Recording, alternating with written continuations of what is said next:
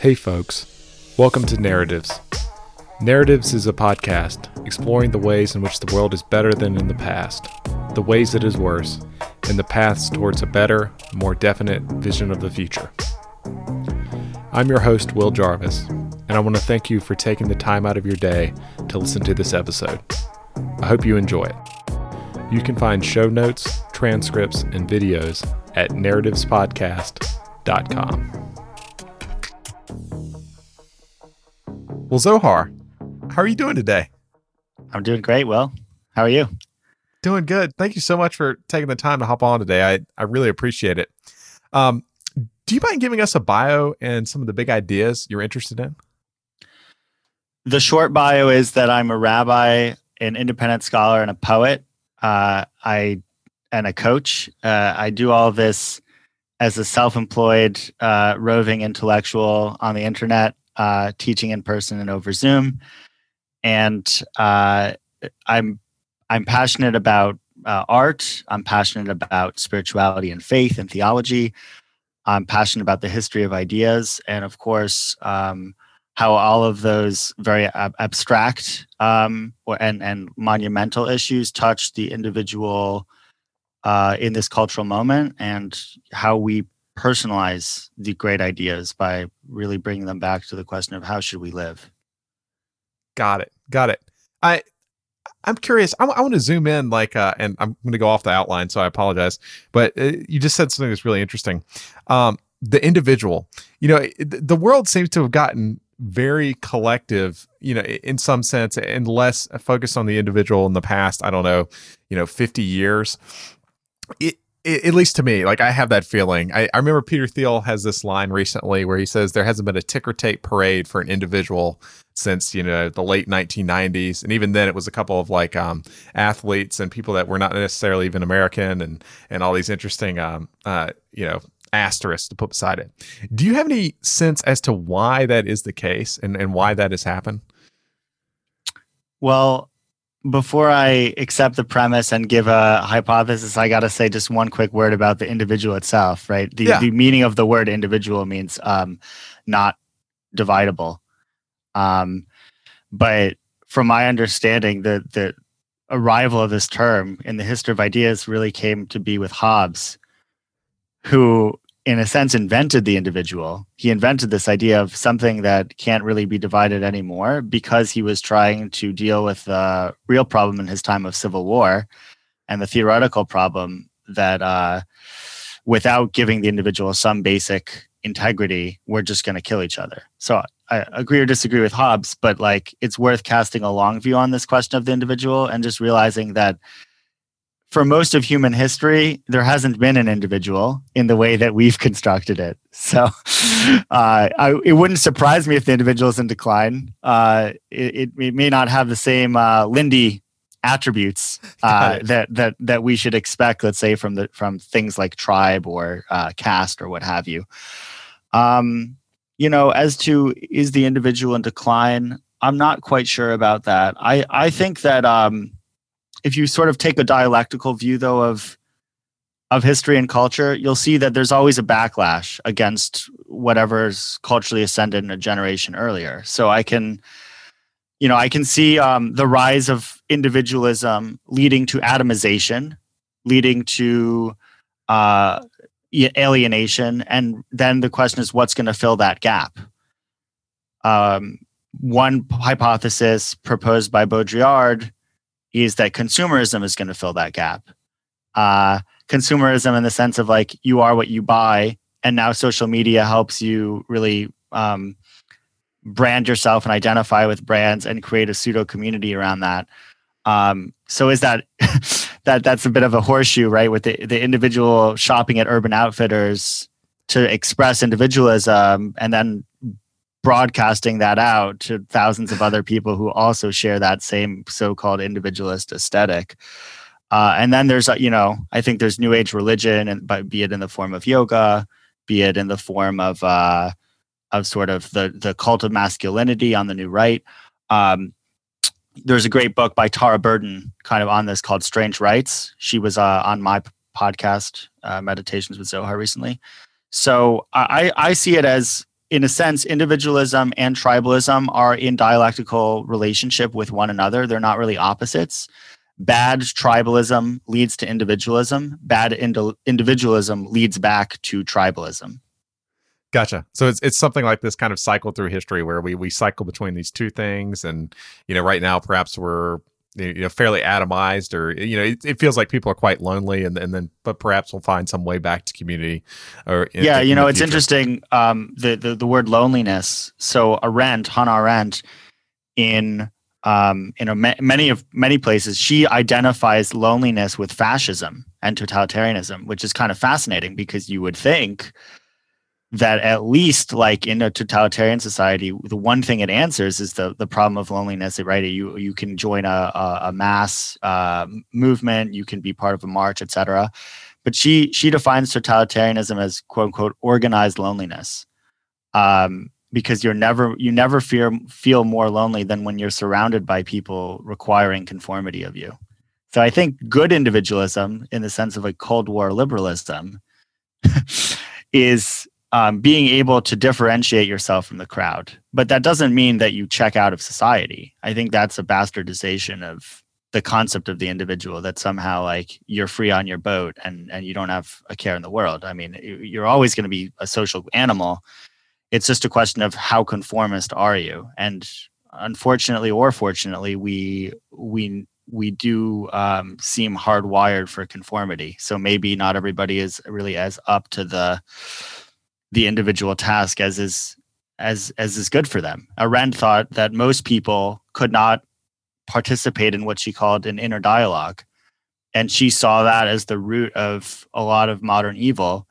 That, in a sense, because we couldn't be still with our own thoughts, um, as philosophers could be, we would uh, fill our minds with all kinds of uh, propaganda or talking points from the outside, and uh, we'd basically just parrot whatever is uh, going on around us and just kind of copy the crowd and then you know you know perhaps uh you know kill the scapegoat and this these things keep going. Um what you just said reminded me of, of this really interesting question i had for you. Uh, liberalism you know this kind of cold war li- liberalism we seem to be at the end of or something like that um, you know, people seem to be fed up with it. They think it, it's not working at some level. You know, neoliberal is seen, seen this this like a kind of a, a bad term to call someone. Uh, but but what my my big question is, what comes next? Do you have any visions of the future that you know are solid alternatives to liberalism that seem preferable and are actually achievable? A lot of it has to do with how you define liberalism. Um, I'm mostly of the view that a lot of people who are unhappy with liberalism are unhappy with one version of it, but they're not really unhappy with liberalism itself. Um, practically speaking, I think, in other words, practically speaking, liberalism has, on the whole, increased uh, many. It's secured many basic civil rights. It's given us a lot of prosperity. Okay, sure, we're we're still unhappy because that's the human condition, and uh, also liberalism is young but even to be able to criticize liberalism on your Substack is uh, is a confirmation of liberalism. Uh, it's like a cheap shot of a point, right? But uh, you're exercising your freedom of speech. So, on a metaphysical level, I get why people would would be unhappy with liberalism. I mean, uh, uh one could have a thousand objections. I think it, metaphysically, it's rather thin.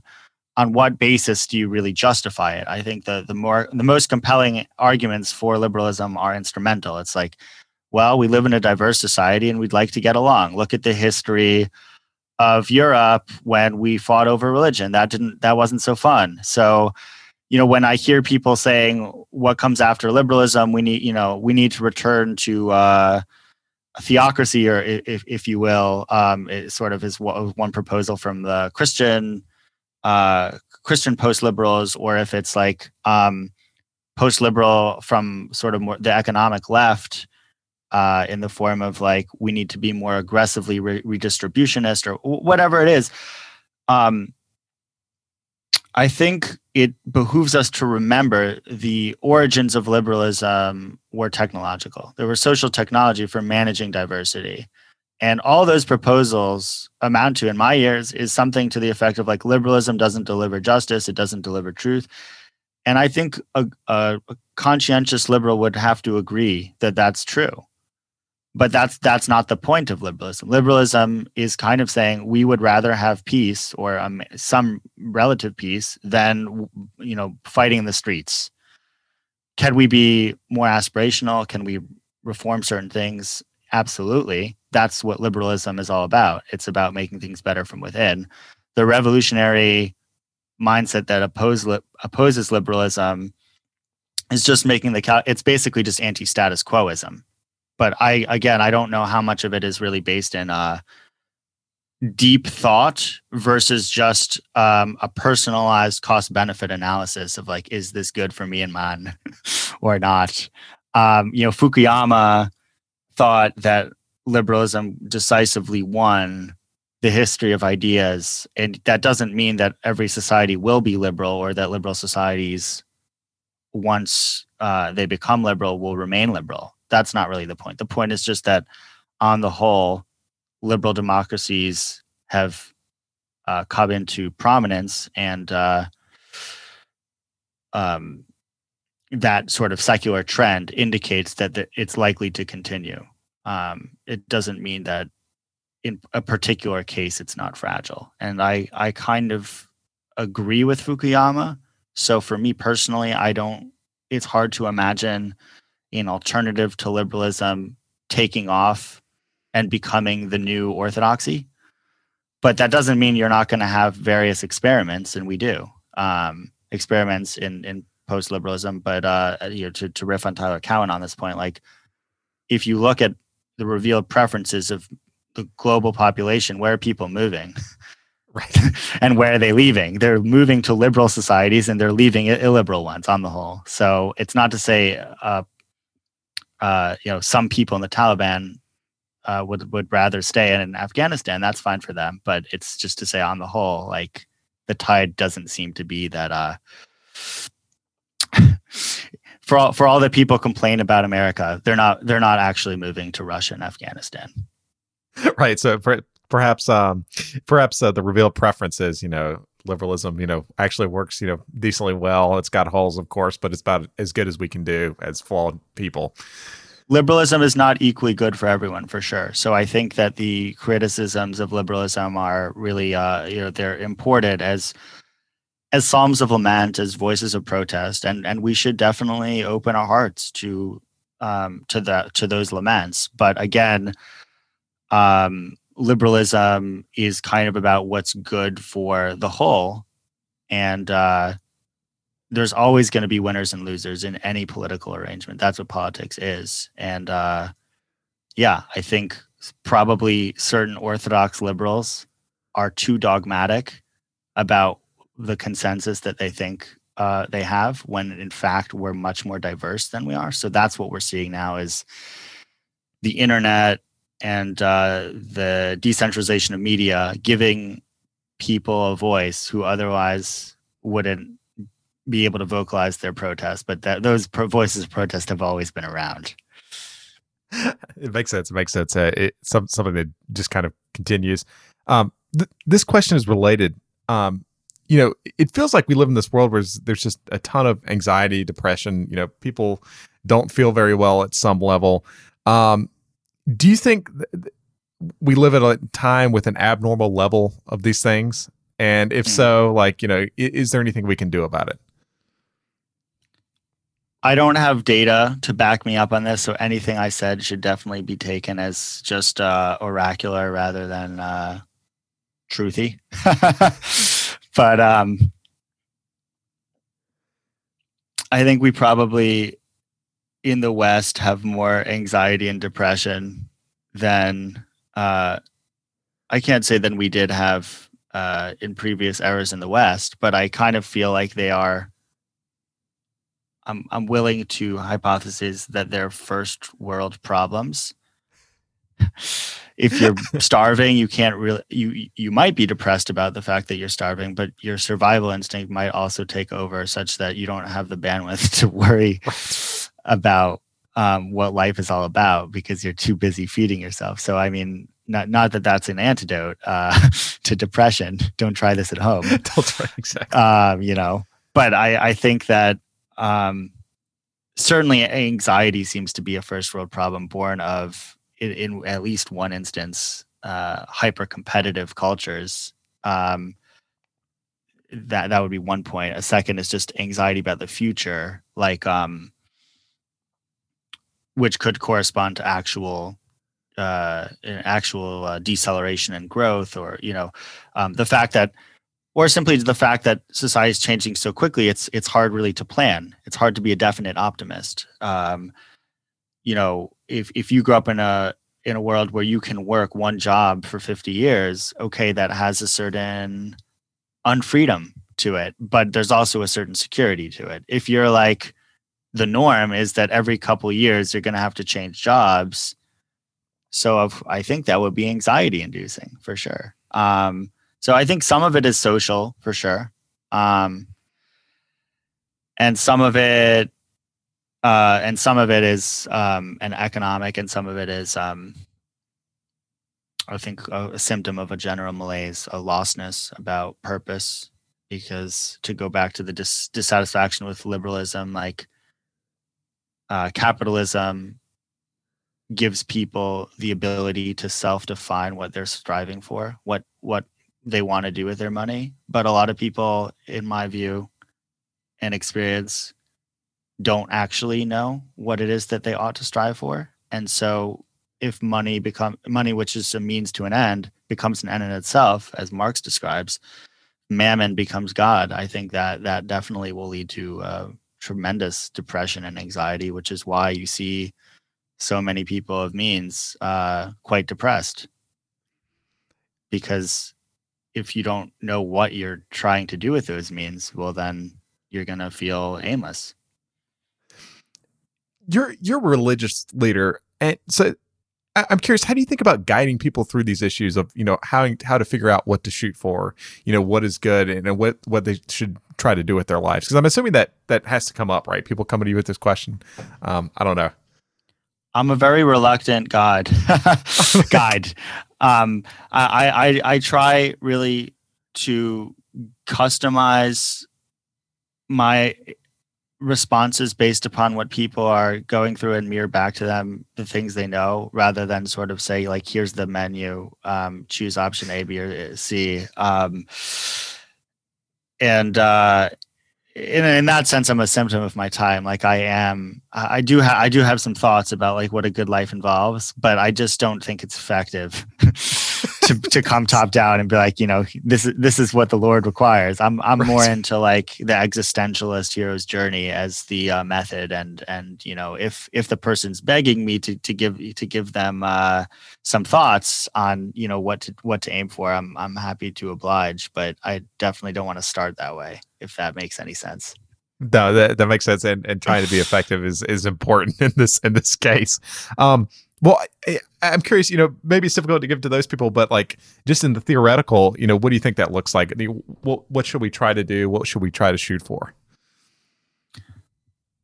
Um, well, on a psychological level, I think that having a sense of gratitude is incredibly important. I mean, mo- most of what I'm going to say is going to be super banal and the kinds of things that you can read in any self help book. But like, um, the more that you can appreciate your life, the more that you can be present in the moment. Uh, things that you know mindfulness describes. The not only w- will you feel better, but I think you will also you will also perform better for others. Like you will you will uplift the environment in my view i certainly don't think it's enough to just feel grateful and there are times when uh when this a situation calls not for gratitude but for a negative emotion like anger or whatever that being said um i think just having a much more of a baseline of tranquility and serenity to the extent that that's in your control obviously emotion is complicated that's a good starting point. Um, and you know, traditional prayer is all about that. Traditional, I begin my day every morning by saying, uh, Modeh Ani, the Hebrew prayer for uh, thank you God for giving me a soul, for allowing me to start this this day with new life. So, does it have to be framed theistically? No, it doesn't. Um, but I think gratitude that you exist at all like rem- awe and humility at the fact that you're here, that you have one life to live. It's just your life. What are you going to do with it? Make the most of it. How are you going to make the most of it today? Okay, you have a routine. You have a lot of things that uh, you're required to do. Not all of it is fun. Can you make time for some moments in your day to remember that you have a soul? and I guess if you don't believe in a soul, you know that you have uh, that you have agency, if you will. I think maybe agency is a good secular word for soul. Some something in you that's distinct. Something in you that that if you did not if you did not do that, no one would. Um, the one song that you can sing that no one else can sing. Um, I think, yeah, in that sense, um, cultivating character is something that I feel is underrated in our society. We are so quick to point to what's wrong with the outside world um, and why it's responsible for our problems. I'm not saying pick yourself up by the bootstraps. I'm not saying like gratitude uh, solves any of these real problems. I just think that we definitely do have more agency at the margin than we think. So that's that's all I'm offering there. Um, I think uh, if you can cultivate, you know, a handful of very meaningful relationships and invest deeply in them, that's certainly better than like being a social butterfly and just living your life as a so-called networker. Um, networking is fine. It's fun. It's good for the, you know, it's good. But commitment is definitely underrated in our generation, uh, both at the level of friendships, at the level of career, at the level of uh, romance. Um, I mean, really at every level. Like, so commit a little bit more. I'm not going to tell you what to commit to. I just think in general, commitment is good. Um, I mean, I could go, I could go on and on, but like, um, trying to think what other what other general advice would I give? You have to have a full cup in order to uh, be able to give. So figure out how to fill up your cup, and then be generous.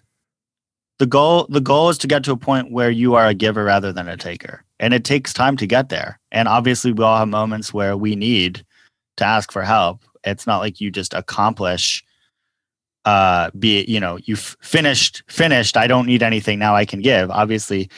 But i think moving from a taker mindset to a giver mindset is the highest way to be. And uh, it's how many of the saints and the heroes in in uh, in our imagination live. They live for the sake of others. They to to to, to be uh to be cliched about it, you know, the the the um what do you call it? The um the caricature of the uh of the venture capitalist with the with the Patagonia vest uh, is the, their first words out of their mouth are "How can I help? How can I be helpful?" You know, I, I I I think if you can actually live that way genuinely, uh, genuinely, that is a tremendous way to live that will be that will not only bring you meaning but bring others meaning. And obviously if you have a sense of a higher consciousness be it god or whatever that does help with that because then you know in every moment that you're here to to serve to serve the creator. But even without that i think so many so much of the form of religion can still translate in a secular context Makes sense. Uh, there's a lot of good advice there. You did mention one thing, um, which I think is is actually under discussed, but I think super super useful. It's uh you know try and do something something along the lines of you'll have to correct me, uh, something along along the lines of that you should try to do something that if you don't do it, it won't happen. Um, try and do something unique. Um, do you think that's important? Uh, and I, I found in my life that that's where I get a lot of meaning is when I do something that that meets that criteria. Right? It's not like I'm just some, doing something replaceable, something competitive, where someone could come in and do you know essentially the same job, maybe slightly worse, but um, it would still happen anyway.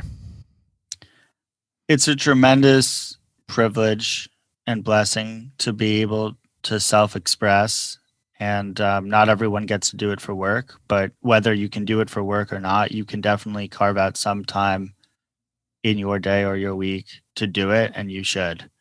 Uh, you should know yourself as socrates uh, tells us and you can't really know yourself just by looking in the mirror or meditating. In in my view you you have to know yourself by taking action and experimenting and getting feedback from the world. And that could come in the form of producing art it could come in the form of starting a company it could really any taking any chance putting yourself out there taking more risk exposing yourself to serendipity it's so good it's so nourishing it's scary for sure but um and uh, yeah, I don't I don't think everybody is cut out to do this all the time. We all have kind of different risk tolerances, and some of us are just kind of happier when we're out putting ourselves out there, and some of us are a little more shy or you know, um, you know, maybe more analytical, and so we want to know how things work rather than sort of this potentially ego egomaniacal view that I'm offering, which is like, well, what do I have to say? It's like, no, you know, um, I'm happy just to be a helper. I that's fine. Uh, I'm not. I'm not saying my personality type is the best. I just think that uh, within any personality type, there's probably definitely room for doing something singular. And in a Jewish context, I'd say like God created human beings in the divine image, the biblical context, uh, in Genesis and uh, much as much ink has been spilled on what that even means that we're created in the divine image um, personally i think it means that god is a creator and so the human being is created to be a creator. Um, god did something that nobody else did or could do and god created one being that also has that ability and that obligation that responsibility to do something that none other can do. I love that. That, that's really good. I, that, that's just a it's a really good uh, a framing of you know of people and and just just think about you know this the singularity of the individual right? Like each person is is, is truly someone singular and, and special and that, that that's something that comes up a lot in in the rationalist community that I, like to think about is like well um you know I, I think something that's under addressed is just how each person is is totally unique and um, special and how we should we should lift that up in some some extent and, and just the specialness of, of people and um, how do we cultivate each individual? It seems like an important thing thing to strive to do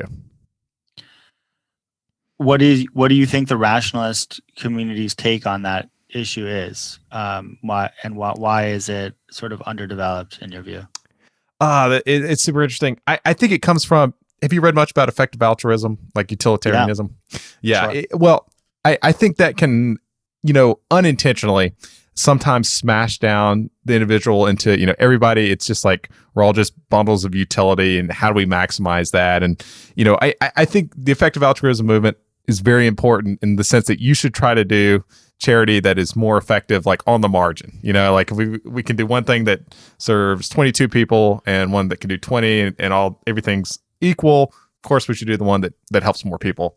Um, but I think when you start trying to calculate things out to a more granular level than that, um, you run into a lot of problems, and and it feels like a lot of the bad things in the 20th century, you know, came from these things where you just smash the individual down, and you know, fascism and communism, and just these kind of totalizing, um, you know, sense of community where we're all going to just get jammed together and and everyone's the same. I don't know. I don't know. I don't have well developed thoughts on that, but that's generally generally what I think.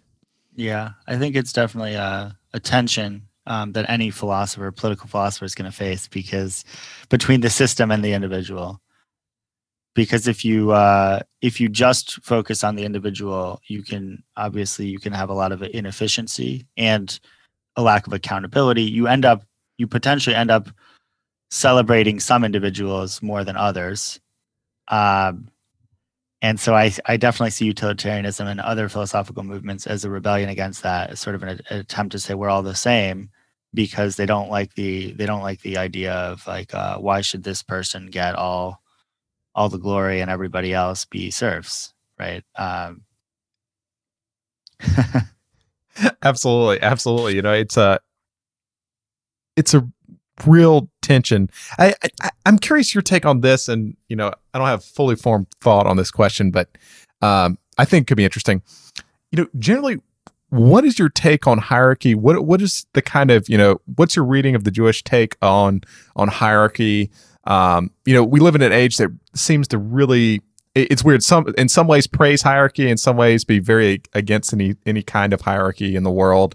Um, it's this weird like tension which I, I can't quite get a grip on. Um, so it's kind of a vague question, but but I don't know if you have any thoughts there. Mm. I th- I do have a lot of thoughts on it. Um, I think hierarchy is inevitable, and uh, I guess to the extent that it's inevitable, it's a kind of law of both nature and human organization it's good. Uh, or at, at, minimum it's neutral. You can have terrible hierarchies you can have abuse and corruption within hierarchies but that critique is more about um, who ought to be in power right. rather than it is about process. Uh, or no actually you can even have hierarchies that have good or bad processes it's it's but um so i think hierarchy as a term needs to be disambiguated but um but let's just go back to the Bible for a second. Like one of the core stories of the Hebrew Bible is the liberation of the Israelite slaves from Egypt. Now, um, it's bad that one people is enslaving another. That is clearly terrible. Um, in my view, the Bible connects that political reality, that social reality, to a theological reality. Or that theological reality is that all of the Egyptians worship their leader as God. So it follows from that, it follows from the despotism of Pharaoh that you're going to have a society arranged in a dehumanizing way. If the point of monotheism, if the point of the Bible is that only God is God, no human being can claim to be God, there is a fundamental egalitarianism in that, fundamental resistance to despotism in that.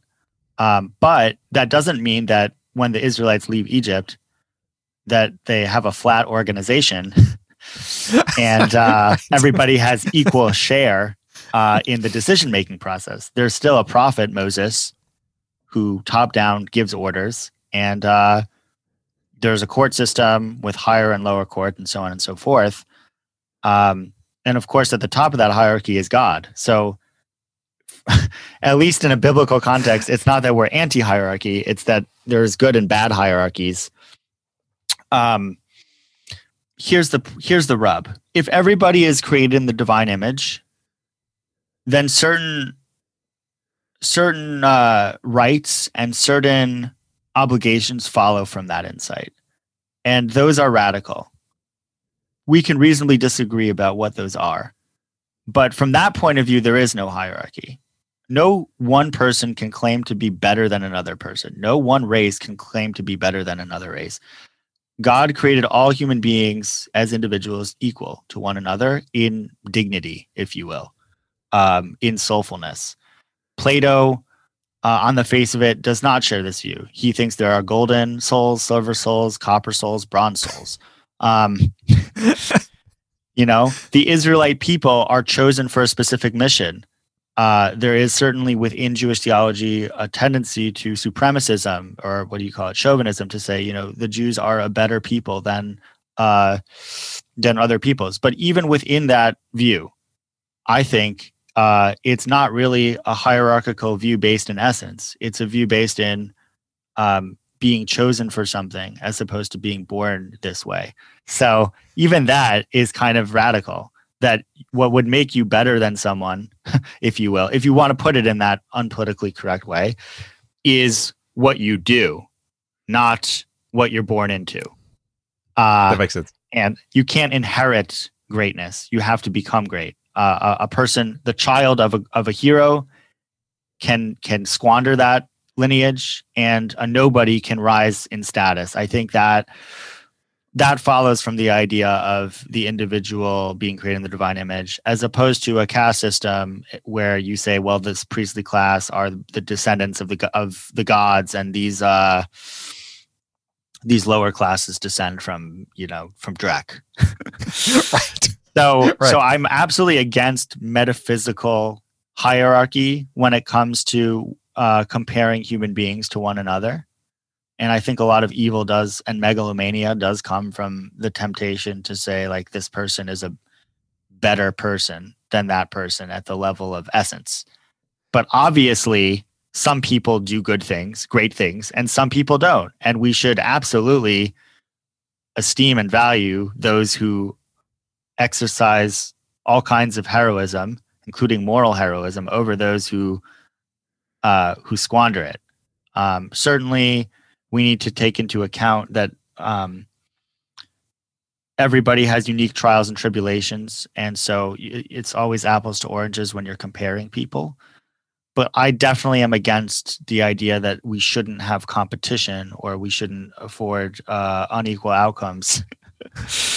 uh, you know, to to people who get the glory versus people who get less glory. It's just the the theological point about everyone being created in the divine image is that we're not assign we're not attaching people's ultimate worth to any of that. The fact that somebody can run the fastest mile in the universe doesn't make them like inherently better than the person who uh, walks it in the slowest. Right.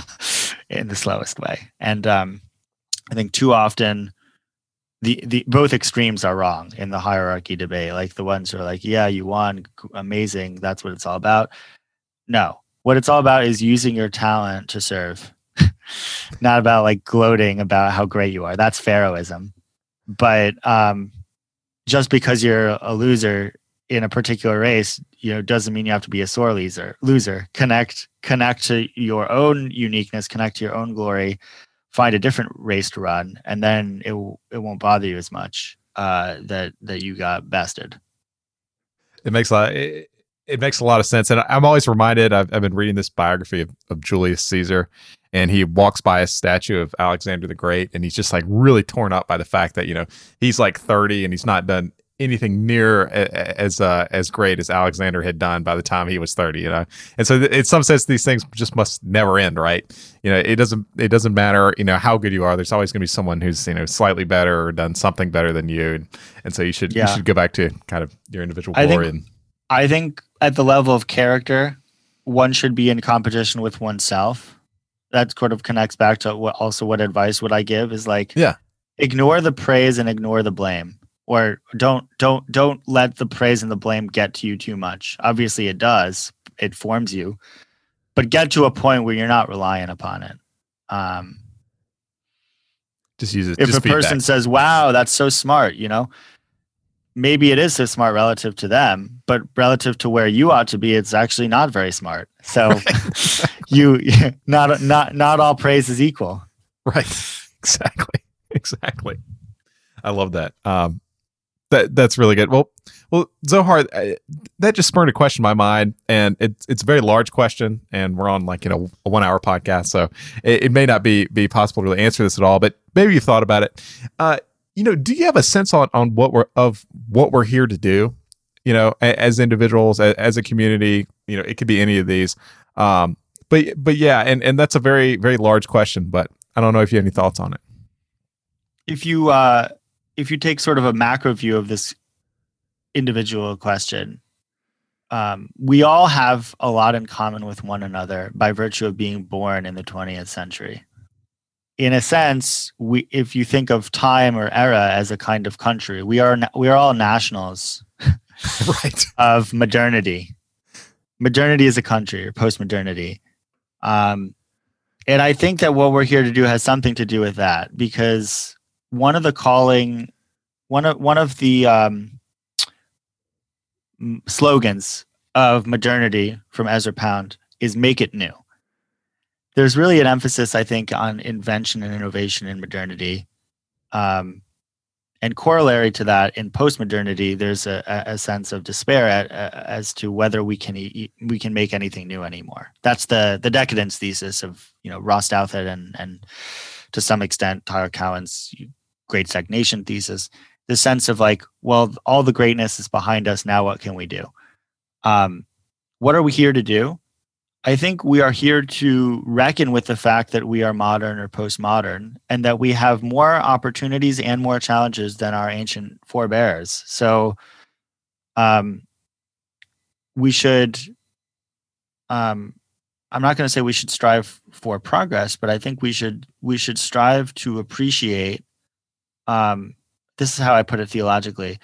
We should strive to appreciate why did God put us in this historical moment and not in a previous one. You know, God gave us good dental care and uh, Uber Eats so that we could use it for something. Right. Uh, I'm sorry if that sounded glib. Uh, no, that's good. I you like know, um, we are having we, you and I are having a much higher quality of life than a king in Europe who lived in the 16th century. So what will we do with that? And um, at the same time, like there's more, you know, mass death than ever. uh, there's more complex ways that power can be wielded to oppress. So what are we doing about that? So I think it's it's sort of the, the perennial questions resurface and then they have a, a unique tint colored by history and culture. And then that's the paradox is sort of how does the historical and the eternal interrelate? But that that's what I would say we're we're we're here to figure out or to be um uh, uh, Desjardins, I think Teilhard de Chardin, he said, uh, "We're we're um, we're not human beings on a spiritual journey. We're spiritual beings on a human journey." So I would riff on that and say, like, we are eternal beings on a historical journey. I like that. I, I like that. I think that, that's that's really good. I, I really like that. Um, I, am curious. You know, I, have asked a couple people this, and I, would love to get your take. And, and you just brought this up. You know, to you, what's the distinction between you know the pre-modern, the modern, and the postmodern? Is it does it have to do with newness? Is is it something else? Um, pre-modern, modern, and postmodern. Yeah, I think uh, you can tell the story at the level of technology, at the level of culture, or at the level of ideas, and they all interrelate for sure. Um, I think the pre pre-modern um, in one telling, there's basically just before the Industrial Revolution and after the, the Industrial right. Revolution. That's like kind of the easiest way to do it.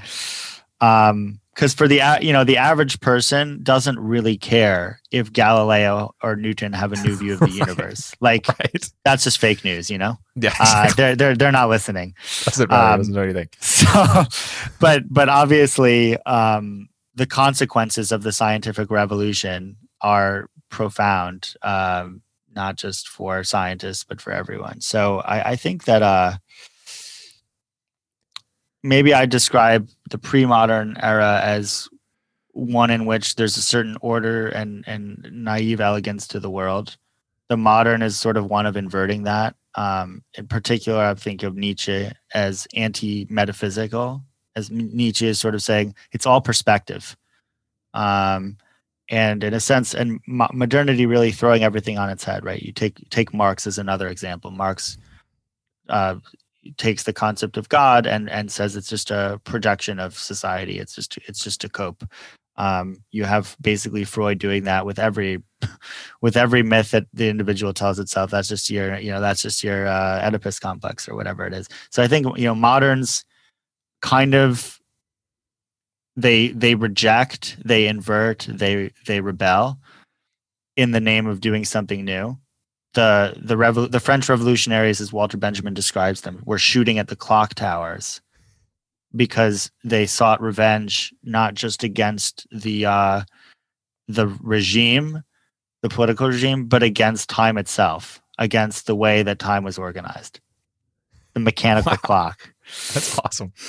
I think postmodernity is, in a sense, a scaling back of that hubris, a realization that, in fact, we can't achieve as much as we think when we just invert and rebel um, and subvert and transgress, uh, that we end up being just as dogmatic and uh, limited also as that which we're rejecting um, I think postmodernism is less certain of itself than mo- modernism or modern- modernity is just like, yeah, we've got the truth. This was bad. We have the truth. And postmodernity is more like a, we don't know. We don't know.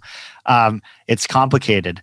So, and, and it's also a bit of a, a, mixing and a matching, you know, take some things from here, take some things from there. I think you, ha- you had that in modernity too. Modernity as modern aesthetics were all about pastiche.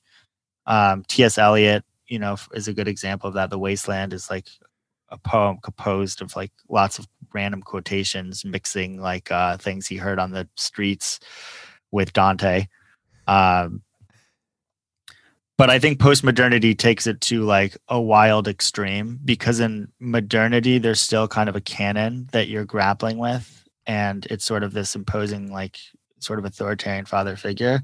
And postmodernity is it's so it's sort of both indifferent and liberated from that.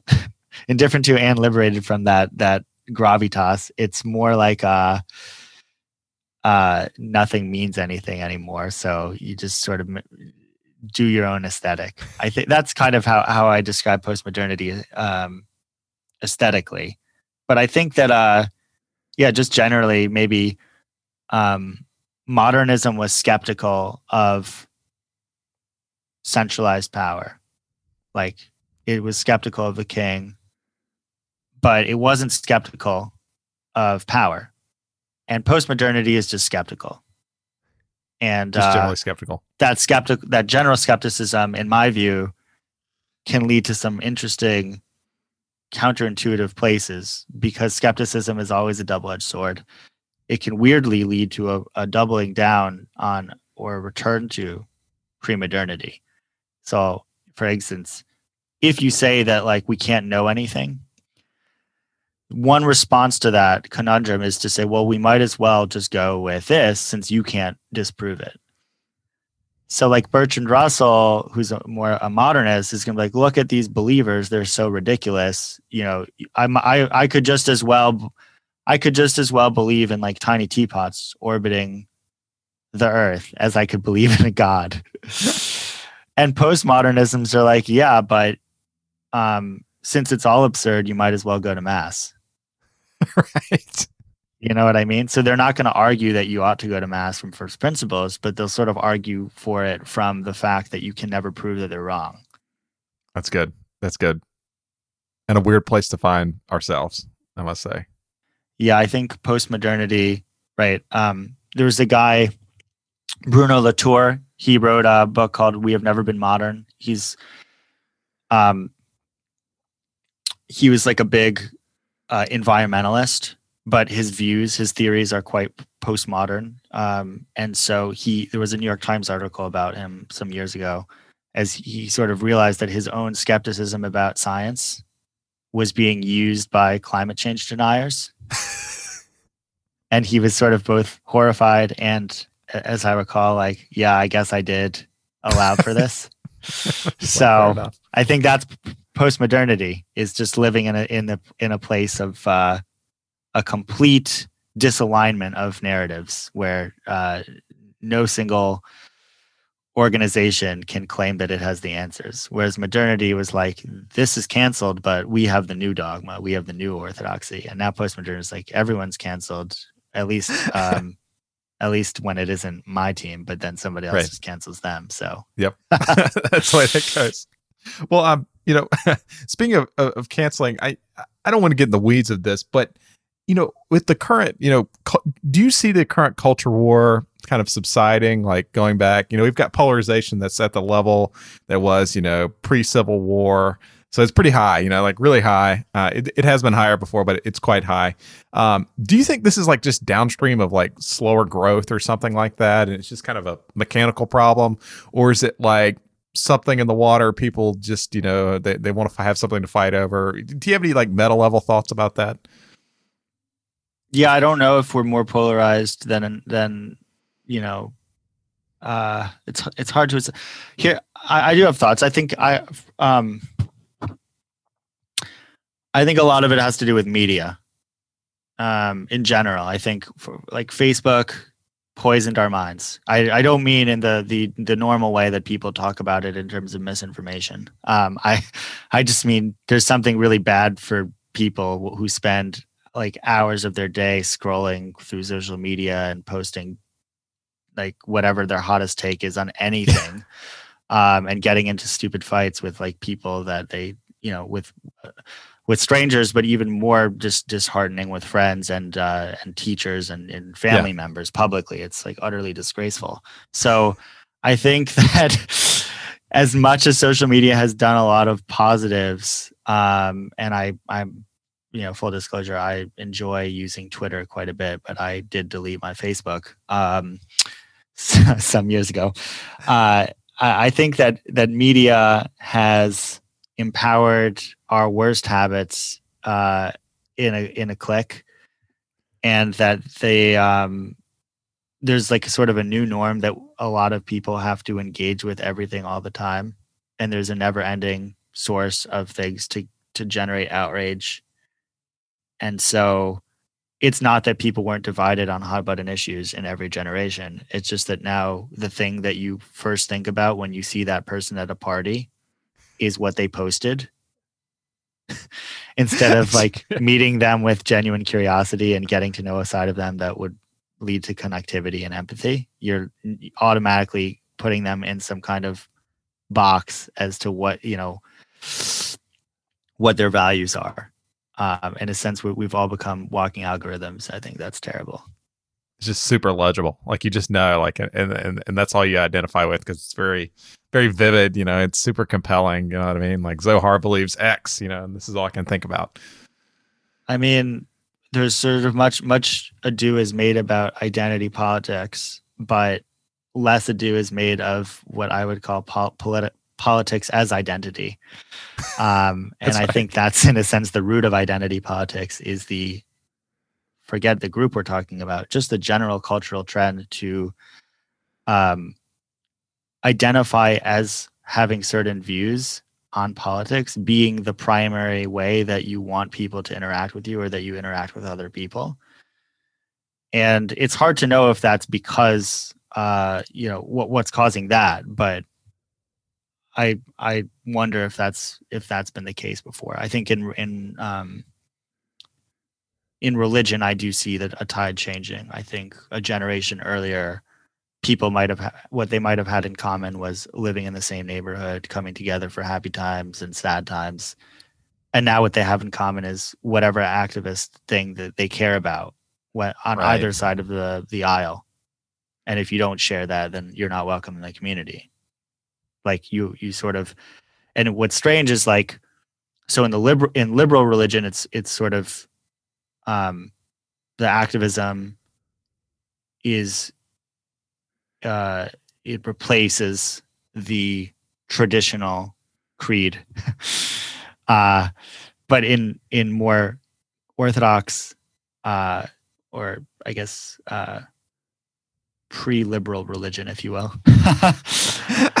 you have the same phenomenon. Like you would think that uh, that more culturally conservative religious people, in my estimation, would be focused on religion rather than politics. Um, but in fact, I think everybody has been captured by a, the politicization of religion, and so that does beg the question of well, what is religion? What is its relationship to politics? I don't want to like create too simplistic a picture um, as if it's religion and politics have nothing to do with one another, but like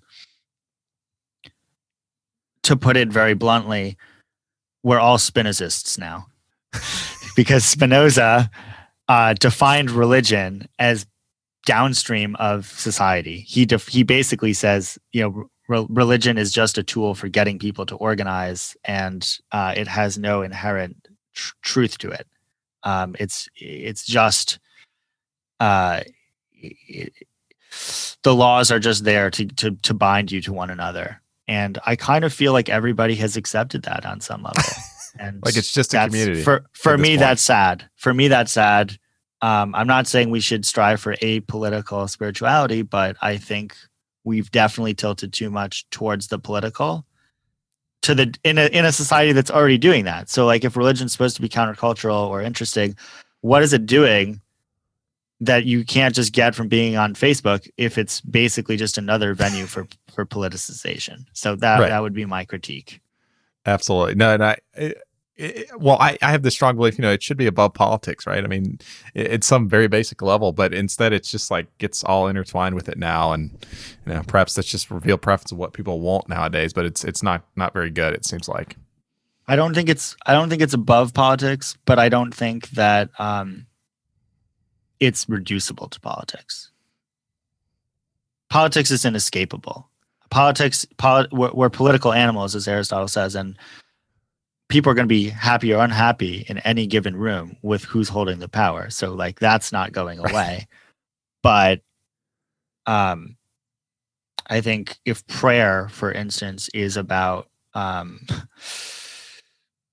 connecting to higher consciousness, that's very different than like um, prayer as a script for simply stating what uh, what you care about. And I, I don't.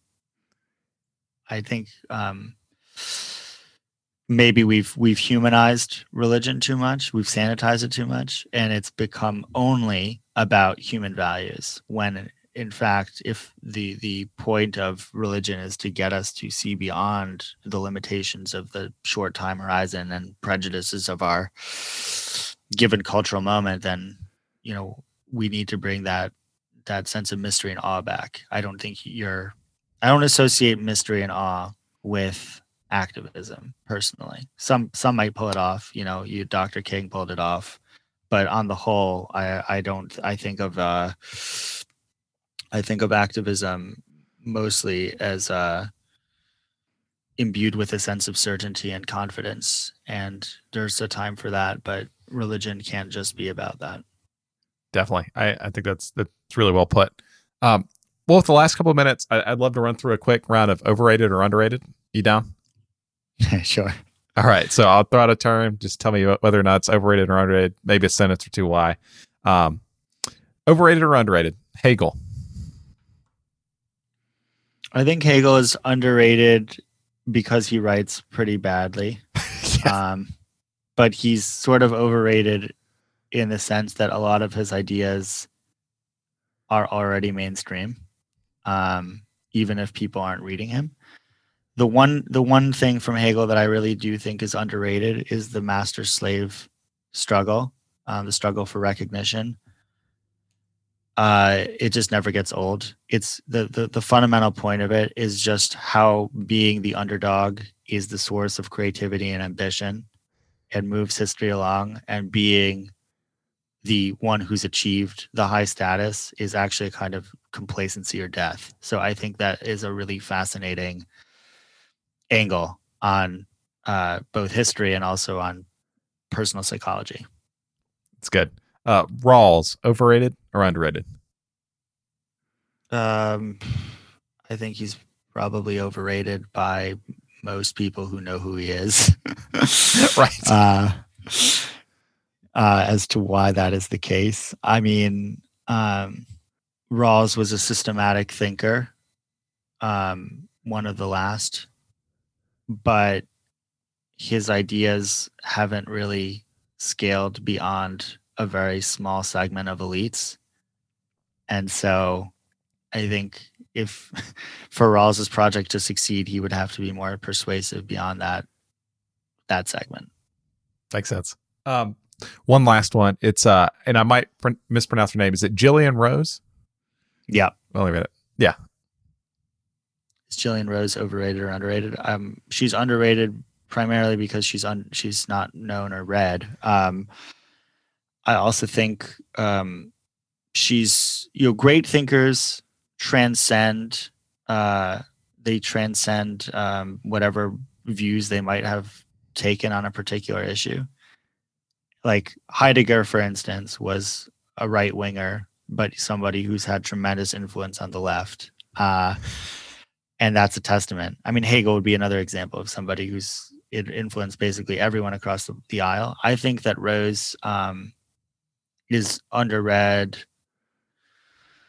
um, for a lot of reasons, but even though sh- she's working on Adorno primarily, she's not just an Adorno scholar; she's an original thinker, and I think, as such, like people, regardless of their views, um, on politics would would benefit a lot from thinking with her. In particular, um, in her book "Mourning Becomes the Law," she describes the project of being post postmodern uh, as taking the um, she she she she says that her project is to try to recover truth after it's been destroyed by the Holocaust and by postmodernity.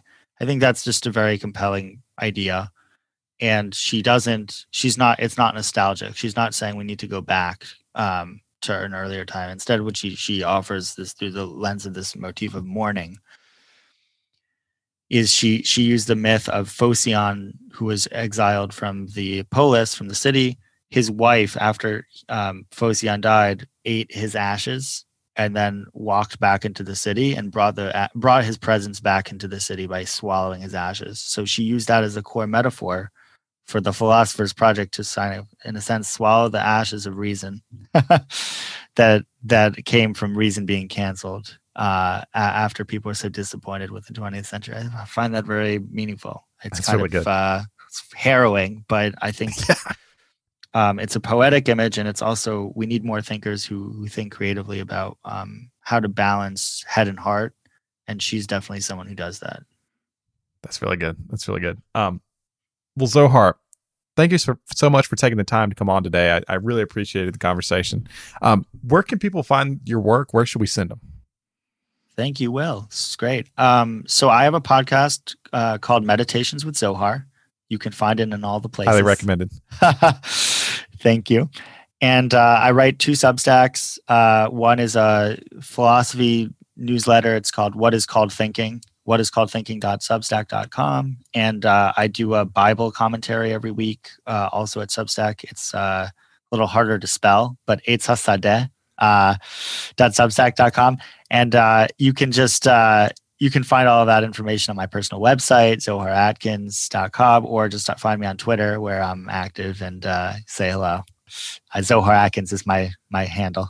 Perfect. We'll put the uh, put the links down there in the show notes. Appreciate it. Well thanks so much. This was great Thank you. Special thanks to our sponsor, Bismarck Analysis, for the support. Bismarck Analysis creates the Bismarck Brief, a newsletter about intelligence grade analysis of key industries, organizations, and live players. You can subscribe to Bismarck Brief at brief.bismarckanalysis.com. Thanks for listening. We'll be back next week with a new episode of Narratives. Special thanks to Donovan Dorrance, our audio editor. You can check out Donovan's work and music at donovandorrance.com.